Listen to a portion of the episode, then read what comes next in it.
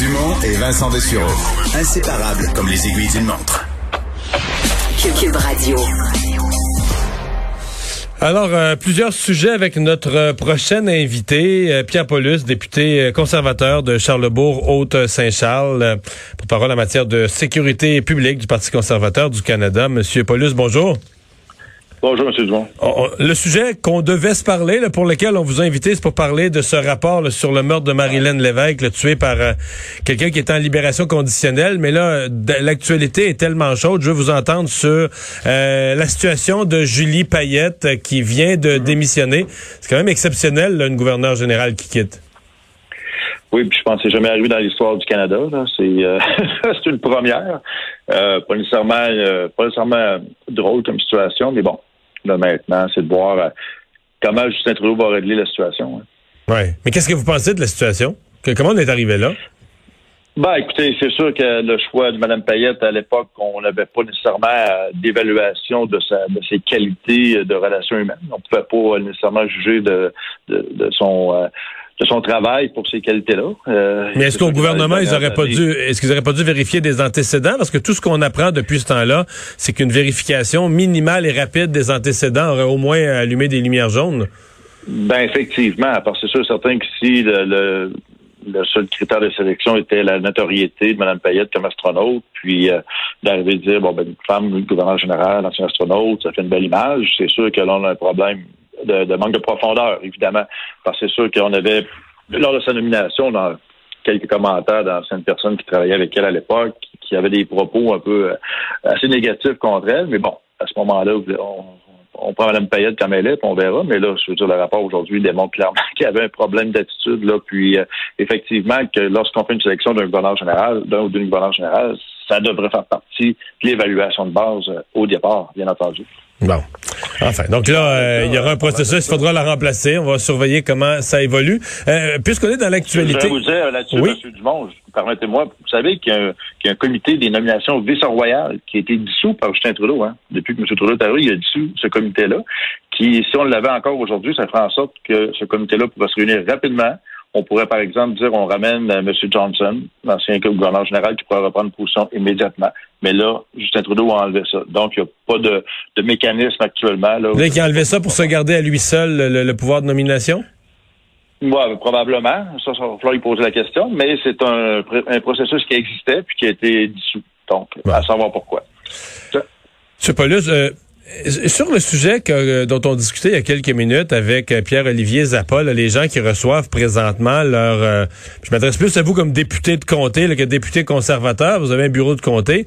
Les gens qui reçoivent des, des, des relevés d'impôts pour de la PCU qu'ils ont jamais reçu. Ceux qui se sont fait frauder, un fraudeur informatique a usurpé ton identité, a créé un compte à ton nom, a fait déposer de la PCU dedans, a fermé le compte après avoir pris l'argent.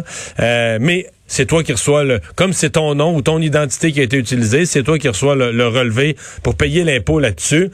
Là, on nous dit que les gens ont pas d'autre recours que de se mettre sur le téléphone des heures, des heures et des heures pour espérer parler à quelqu'un de l'Agence de revenus du Canada, pour espérer réussir à les convaincre de, d'enlever ça. Euh, est-ce que vous en avez des cas comme ça à vos bureaux de comté? Des cas comme celui-là, pas encore. Par contre, c'est sûr que depuis le début, on a eu plusieurs cas euh, de citoyens qui sont jamais en mesure de rejoindre des agents de Revenu Canada, l'agence du revenu.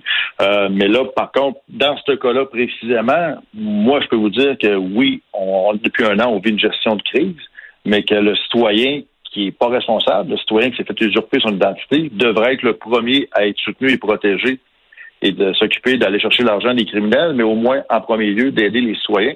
Puis ça, c'est un manque euh, trop souvent qu'on reçoit justement le genre d'appel. J'ai d'autres cas qui sont arrivés. Par exemple, un exemple, les, les, critères d'admissibilité qui ont changé pour la PCU, pour les travailleurs autonomes, c'était pas clair. Donc, ça, des cas comme ça, on en a. Puis ces gens-là se ramassent avec, euh, euh, comme on dit, un gun sans tête, là, pour repayer, redonner ce qu'ils ont eu, puis sans savoir trop pourquoi ils n'ont pas le droit. la priorité devrait être le citoyen qui est biaisé, qui a été, pas biaisé, mais qui a été euh, lésé. floué là-dedans. Ah, absolument. Lésé, merci. Puis euh, non, ça c'est euh, c'est une grave problématique. Le service, même nous, les bureaux de députés, euh, on a beaucoup de difficultés. Normalement, on a un accès direct. Puis même encore là aujourd'hui, là, on a beaucoup de difficultés à avoir des réponses.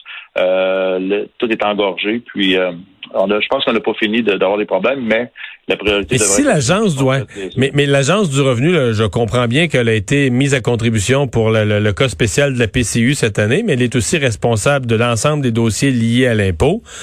Euh, si l'agence du revenu est aussi embourbée mur à mur présentement, pur joignable, ça va pas euh, faire un cauchemar de toute la saison des impôts pour tous les citoyens, euh, PCU ou pas, tous les citoyens qui ont des questions, des problématiques, des, incertitudes? C'est clair. Écoutez, les, ben, c'est un, beau problème pour Mme Le qui, qui, est la ministre du Revenu national. Tout ce qui concerne le temps des impôts, les, les argents qui ont été envoyés, euh, soit frauduleusement à des gens qui n'auraient pas dû avoir, ceux qui n'ont pas eu, qui se font taxer, c'est un bordel monumental. Mais là, maintenant, comment que le gouvernement, comment les fonctionnaires s'organisent, euh, ça, prend un plan, un plan d'action très rapide parce que on peut pas se permettre de recevoir des factures, euh, d'avoir des agents du gouvernement qui nous demandent de l'argent, puis ceux qui l'ont pas eu en plus je l'ai pas cet argent-là, puis je l'ai jamais eu. Euh, on peut pas laisser faire ça. Puis nous, les députés, on est bien prêts à aider nos citoyens. Comme moi ici à mon bureau, j'ai toujours resté ouvert euh, euh, toutes les semaines, 7 jours par semaine pour répondre. Puis euh, on essaie tant bien que peu d'avoir accès, mais encore là, il faut que les députés aussi puissent avoir des, des ressources de l'autre côté quand on appelle. Bon, parlons de notre sujet. Ça fait un an environ, le, meurtre de Marilyn Lévesque. Euh, pour euh, les gens qui, qui s'en souviennent de moi, elle avait été tuée par Eustachio Galézé.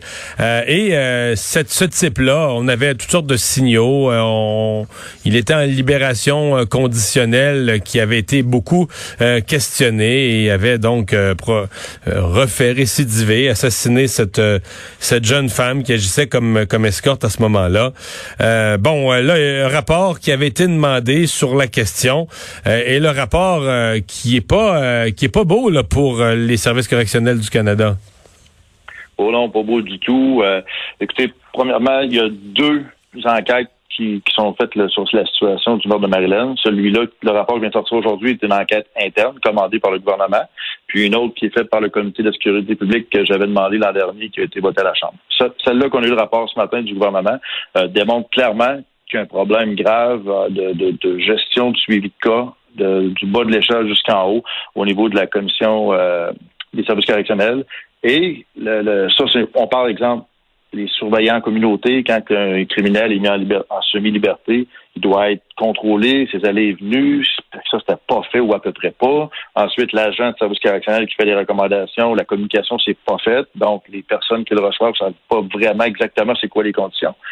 Et là, ça, c'est des choses qui sont graves à régler de façon très urgente. Parce qu'au Québec, on a environ 120 criminels qui, viennent du fédéral qui sont en semi-liberté. Donc, euh, s'il y a des problèmes criants, il faut les régler d'urgence.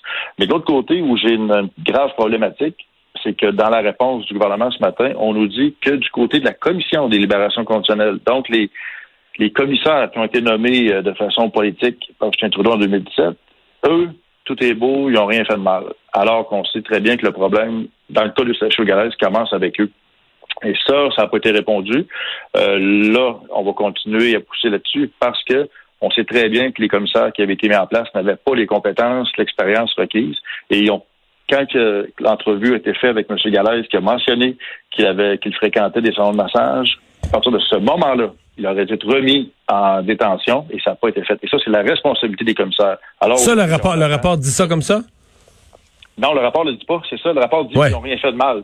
Le rapport dit que leur rapport écrit était correct, tout beau, ils ont respecté les, normes. Mais ce que le rapport dit pas, c'est que dans l'audio, dans la rencontre qui a été faite, Galaise avait mentionné qu'il faisait des euh, qu'il allait au salon de massage avait donc à partir de ce moment-là c'était la responsabilité des commissaires de mettre fin à la libération conditionnelle pour tout éclaircir l'histoire et ça ça n'a pas été fait et aujourd'hui c'est pas ramené dans le rapport de 131 pages on n'en parle pas donc j'ai encore un grave problème et ça donc aujourd'hui le, rapport va blâmer la, maison de transition euh, Pinchot à Québec qui fait partie des huit maisons qui sont sous la direction du gouvernement du Québec, mais sous contrat avec le fédéral. Ça, on va blâmer le Québec pour ça.